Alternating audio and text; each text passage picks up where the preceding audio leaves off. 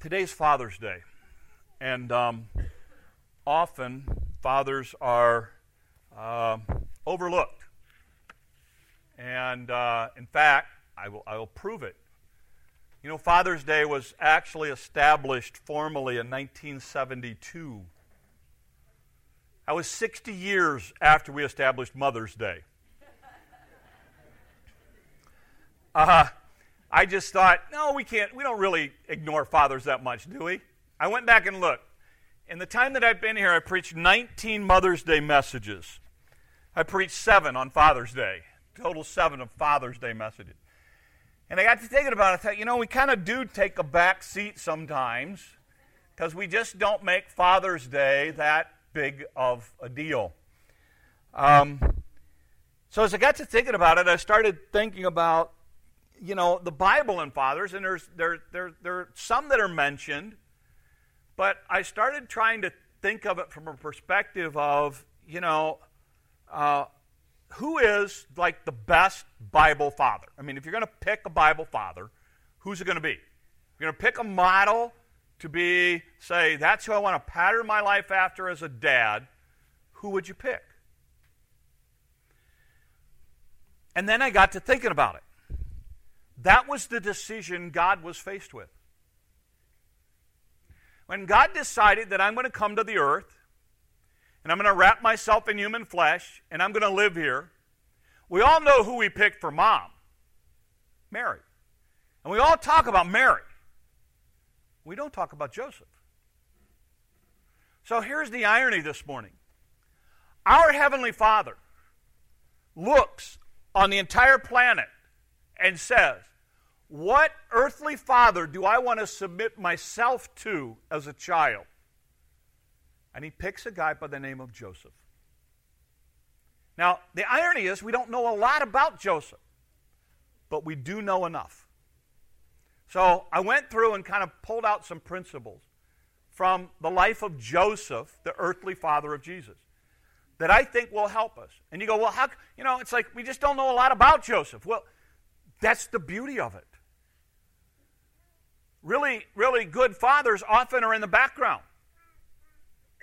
They're not the ones that you talk about. You know that you know you, you know you don't give dad flowers on Father's Day, you know, but you know, you know, God forbid that you would miss Mother's Day.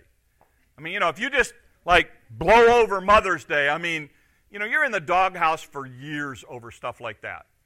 Father's Day, eh, maybe, you know. Okay, Dad, we'll throw on a few burgers, you know. Uh, that, dads kind of do that background thing, and that's what you see in the life of Joseph.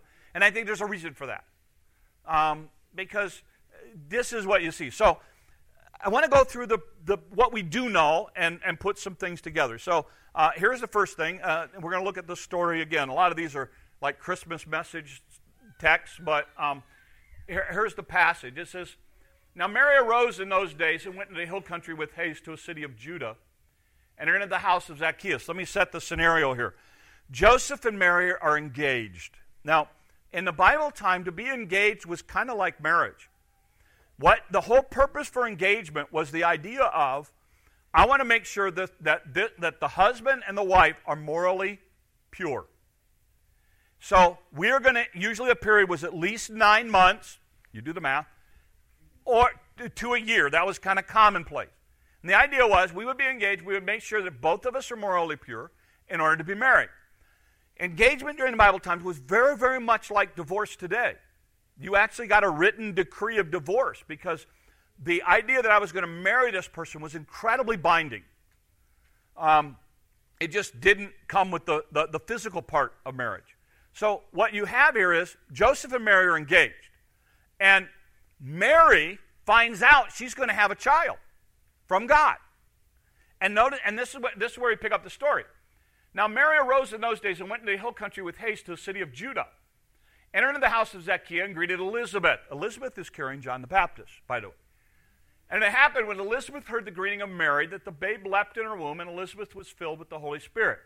Um, okay, now look, at, at this point, um, we just have two babies in a womb but there's knowledge that they know each other. Okay? So the whole abortion thing, I mean, you know, this is a This is, a, this is an interesting concept here. And it says, Then she spoke with a loud voice, Blessed are you among women, and blessed is the fruit of your womb. Why is it granted to me that the mother of my Lord should come to me? She said, I understand why the mother of the Lord is coming to see me. for indeed, as soon as the voice of your greeting sounded in my ears, the babe leapt in my womb for joy. Blessed is she who believed, for there will be a fulfillment of those things which were told her from the Lord. Now, you say, okay, what does this tell us about Joseph? Here, here's the idea. They're engaged, right? His fiance leaves for no expected reason. And for those of you who know the other texts in the Bible, anybody knows how long she stays with, with Elizabeth? Three months. Okay, so now think about this. Your fiance takes off without telling you why for three months. What do you do? What does Joseph do? Does. Do. Does. What does he do? He waits. Patiently. Now, I don't know many fiancés that would say, You can cut out away from me for three months with no reason given, and I'll be okay with that. But he does. It gives me some insight to this guy who is patient and understanding even in unusual, bizarre circumstances. And then notice what happens. Uh, go to Matthew. Here's the, here's the text in Matthew. Notice what it talks about. Um, now, the birth of Jesus Christ was as follows. After his mother Mary was betrothed to Joseph, before they came together, she was found with child of the Holy Spirit. Then Joseph, her husband, being a just man and not wanting to make her a public example, was minded to put her away secretly. So follow this. She comes back at the end of three months, and she's pregnant. Now, the whole purpose of engagement was to make sure you were morally pure. And if she comes back pregnant, guess what the answer is? No. Now, at that point now, your reputation is on the line. Because your fiance is now expecting. Now, everybody's going to think it's whose child? Yours. But you're morally pure. You know that. And you know this child is not yours. Now, in this culture, you had two choices. One choice was to make them a spectacle because they have violated their love and commitment to you. You are the innocent party. You can literally make this a big, ugly deal. And you can come out the hero.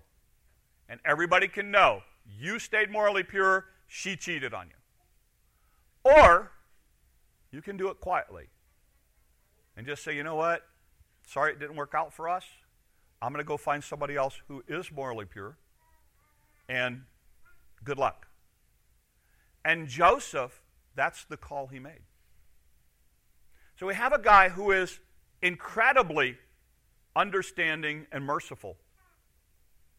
We have a guy who, given the opportunity to hurt her, or to go, you know what, I don't know what happened. I don't know why she doesn't love me. I don't know why. I'm just going to put her away privately. I'm going to move on with my life. She can go on with hers. He has made the decision already to put her away quietly. And notice what it says. But while he thought about these things, behold, an angel of the Lord appeared to him, saying, Joseph, son of David, don't be afraid to take Mary your wife, for that which is conceived in her is of the Holy Spirit. She will bring forth a son, and you shall call his name Jesus. He will save people from their sins. Uh, going on to the next one. So all this was done that might be fulfilled, which was spoken through the Lord by the prophet, saying, Behold, the virgin shall be with child, and bear a son. They shall call his name Emmanuel, which being translated as God with us. Then Joseph, being aroused from sleep, did as the angel the Lord commanded, took to him his wife, and did not know her until they brought forth their firstborn son. They called his name Jesus. Now, Joseph's whole world is turned upside down. Joseph has a choice. Do I follow God? Because my plans have been turned upside down now. Now, all of a sudden, everything changes for me. Now, all of a sudden, I've got this woman who I'm going to be married to, and everybody's going to think this is my child. My reputation is shot. Nobody's going to believe this story. But, and here's what you learn about him he decides to follow God. In fact, one of the things that you see about Joseph that's unique is Joseph continually follows God over and over and over again. He takes Jesus to the temple for a dedication. You find them at Passover, which, which every Jewish dad would take the, the, the children to Passover. He takes them to Passover. The males make that journey all the way down. He does that religiously. You see Jesus there. Um, you see a guy who followed God with his whole heart. What's interesting is, not only do you see that, but later he and Mary have other children. We know of at least four sons, we know of daughters. Um, two of the sons you know of. One of them is named James, and one of them is named Jude. Two of the major players in early church, not only were they brothers of Jesus, but they were sons of Joseph. So it tells me that somehow Joseph was able to have this godly influence in his home, even to the point that his kids greatly respected it. And the last thing that you, you, you see about him is he's incredible, incredibly, he, he's a hard worker. We know that he was a carpenter. Okay? Now, let me give you a little background. When you and I think carpenter, we think woodworker. Okay? Maybe. Not probably. Um, the word is actually a word called tecton. Um, it can mean a stonemason or a, car- or a woodworker. Um, in fact, we get our word, um, there, there's a word called architecton, um, which was a master person who worked with stone or wood. We get our word architect from it. Um, the idea here behind it is this idea that Joseph was most probably a stonemason. Most of the buildings at this time were built with stone, not with wood. Um, there was a major building project that was going to happen around this time, right outside of Nazareth. Um, that very likely, um, there's some data that suggests that, that Joseph would have been involved in it, maybe even Jesus. But here's what's interesting. You find that kind, you just think about any of you who know somebody who works as a stonemason or works with cement, you know that's a tough world. And that's a tough world in Israel with the heat. This idea of a wimpy Jesus, because you remember, what happens? They come to Jesus and they go, wait a minute, why are we following this guy? Is not this the carpenter's son? They knew him as a worker of carpentry, tecton, stone, wood, whatever it was. Which I think opens a whole new uh, area for us to think about when it comes to Jesus. Um, can you imagine? God creates the world. Uh, I'm going to blow your mind. God creates the world, and then He comes to the world, and He takes stones that He made and creates them for a building. How crazy is that? How crazy is that? And he does business and he transacts himself and he works and, and what Joseph teaches him, and I think this is the principle, what Joseph teaches him is an incredible level of hard work. Because let me tell you something. If you are a stonemason, you are a hard worker. That is not an easy lifestyle. And so Jesus grew up doing that. We know, we believe that in the life of Jesus that Joseph dies somewhere between the time Jesus is, is 12 and the time he's 30. Because at the cross, he passes off the responsibility to Mary um, to John. So he passes that on, which means that normally that would have been Joseph's responsibility. But Jesus, as the firstborn, it would have been his responsibility, and then he passes it on. So we don't know a lot about him other than those things, but I think those things are incredibly insightful for us. That when God looks from heaven and he goes, okay, I got to find an earthly father.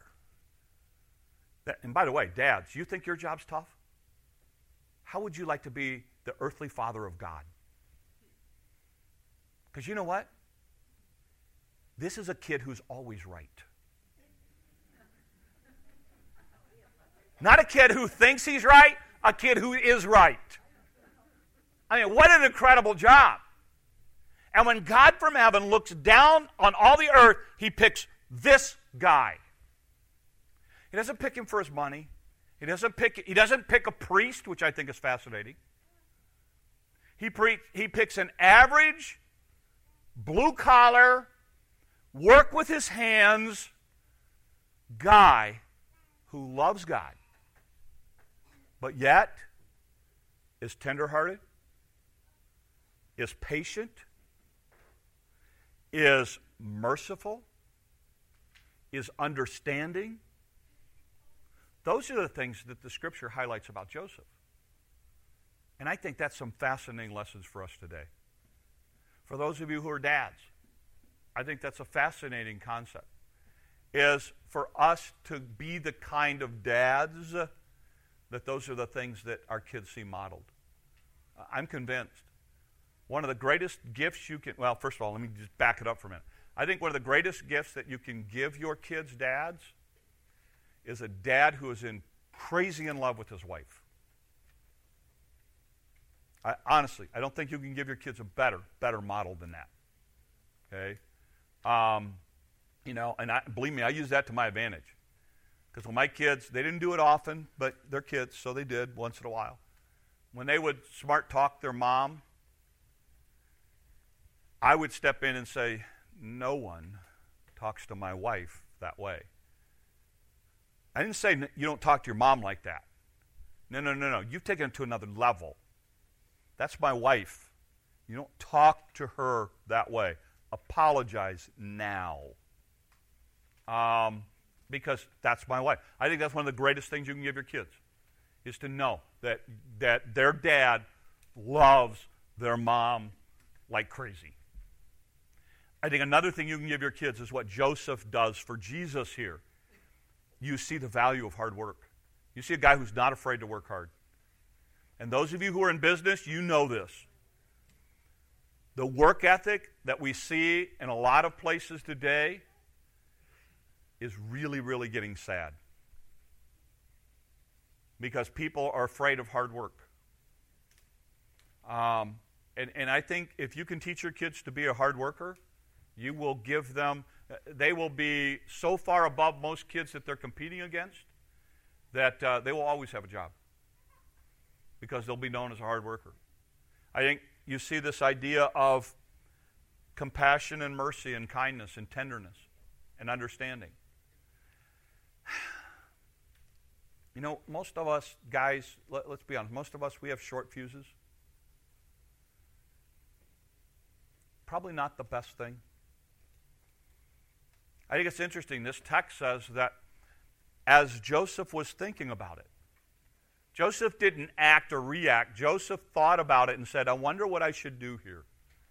And as he was giving it time before he made a decision, God was able to get a hold of his heart and say, This is what I think, this is what you need to do. This is okay, Joseph.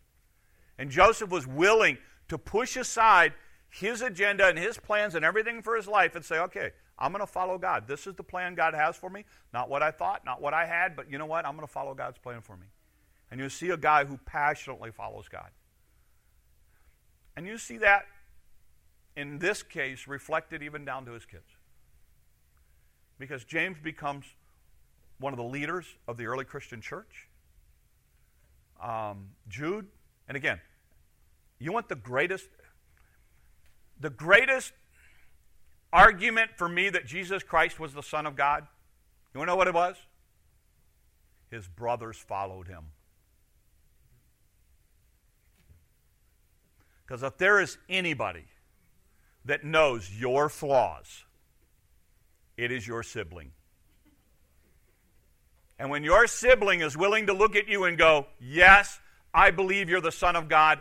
I will give my life for you. Let me tell you something. Then it's, it's got to be pretty real. It's got to be pretty real. And these guys were willing to do that because, again, I think they had it modeled in the life of Joseph. And I, I end up with this. First, first, first Timothy says this. Um, it says, If any provide not for his own, talking about fathers, talking about dads, talking about men, he is worse than an infidel, basically an unbeliever, is what the text says. A lot of times when we talk about that, and we talk about dads as a provider, um, we think of it in terms of money. And many of you were brought up in worlds where the man was the provider and he was to provide money for the family. I get that. I'm not opposed to that. I, I, I have a very hard time with guys who won't take care of their family financially. I have a very hard time with that.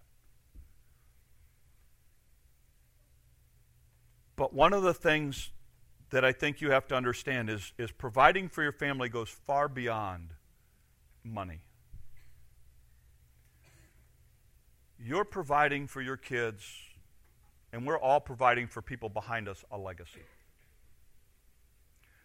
In my job, one of the things that happens is when I do a funeral, I gather a family together, I have a whole series of questions I go through. And one of the things I'm trying to do is put together a eulogy that I can share at the end of the service, at the end uh, during the funeral time. So I have like five minutes to sum up their entire life. And, and, and I take that responsibility really seriously because, you know, a lot of times that, that, that, that can be a very, very helpful time to the family. And so I have this series of questions, and I've done this now for 20 some odd years of doing this. And there are times that when I'm done with that, I go back to my office and I put together, and, and I've got so much material. I got so much stuff. I got to cut out a lot of good stuff. One of the saddest things for me is when I go back to my office and I sit there and I go, What in the world am I going to say? Because I've met with a family and their entire life comes down to things like they love this brand of tractor and their dog. I think you've had this incredible life of all these years, and, and that's the sum of it. That's what it's come down to. When I ask your kids about you, they really got nothing. What a wasted life. And it's challenged me when I go back home to go, you know what? Maybe it's their story, not going to be my story. And I'm not talking about necessarily people here because I do funerals for people outside of here too. So, you know, don't go, oh, you know, well, is talking about my dad or my. No, no, no. Uh, but what I'm saying is, you struggle. And I want to challenge you because providing for your family, is there a financial part of that? Yes. But when Jesus and when the Bible talks about Joseph, it doesn't say anything about his financial resources. It does talk about his character understanding, merciful, kind, patient. It does talk about a guy who loved God. It does talk about a guy who's a hard worker. Those are not financial things, but those are ways that Joseph provides for Jesus. And I just want to challenge you. And you go, Well, I'm not a dad. We talked about this in Sunday school. I don't want to tick you off, but I'm going to. Look, this is a body, and we all have a part. And you may not have physical children here, but you have a role to be a dad, to be an uncle, to be a grandpa to all of these little kids that were sitting up here this morning. Every one of us has that opportunity and privilege. I am a recipient of that because I have kids who have grown up with lots of aunts and uncles and grandparents here. And, you know, I kind of feel bad for my mom sometimes because she's going to come up here and it's going to be, you know, and we have to be careful because it's like, you know, okay, this is grandma so and so, and this is grandpa so and so, and this is uncle so and so, and this is, because that's how my kids see them and have seen them for all these years. And my mom's going to be like, well, what about us? You know, and it's like, well, yeah, you're there, but you're not here every week. They are. And I'm the recipient of kids who have watched a whole group of people surround them just like a family and help them as we raise them. I know. I give up. Um, I have a granddaughter who wants to get on the platform, so she's learning to cross. She'll get there. Uh, but anyway. I have a lot of people who are being grandparents to my granddaughter. We're all in this together. And you may not physically be a father, but that even Paul, Paul says to Timothy, you know, I mentored you like a father. My dad's been gone for five years now. But I have a lot of people who have stepped into his shoes to help mentor me and to help continue be kind of like a dad to me. And I want to encourage you this morning, okay? Leave a legacy behind. Leave a legacy behind. And that's not about money.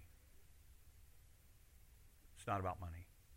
And those of us who our dads are no longer here, we would tell you if we had a choice between having our dad here or his money, we'd take her dad. It's not about, it's not about that. It's about much more than that. So I end with this. While the choice of Mary to be the mother of Jesus was important, the role of Jesus as the earthly father of Jesus was just as significant. Joseph's life reminds us that God desires us to be hardworking, compassionate, merciful, godly, patient, and understanding. And that applies to all of us. Let's pray. Lord, thanks for the day. Guide, direct, help us. Use us. Lord, so often we as dads kind of get pushed into the background, and that's okay. But Lord, help us to be the kind of people that you desire for us to be. Lord, we've all got areas of this that we can work on. And none of us have arrived, so it applies to all of us. Just help us, Lord. So that we can leave behind a legacy that far outlasts um, our time here. And we'll give you the honor and glory and the praise. These things we ask in your name. Amen. Um, let's stand together.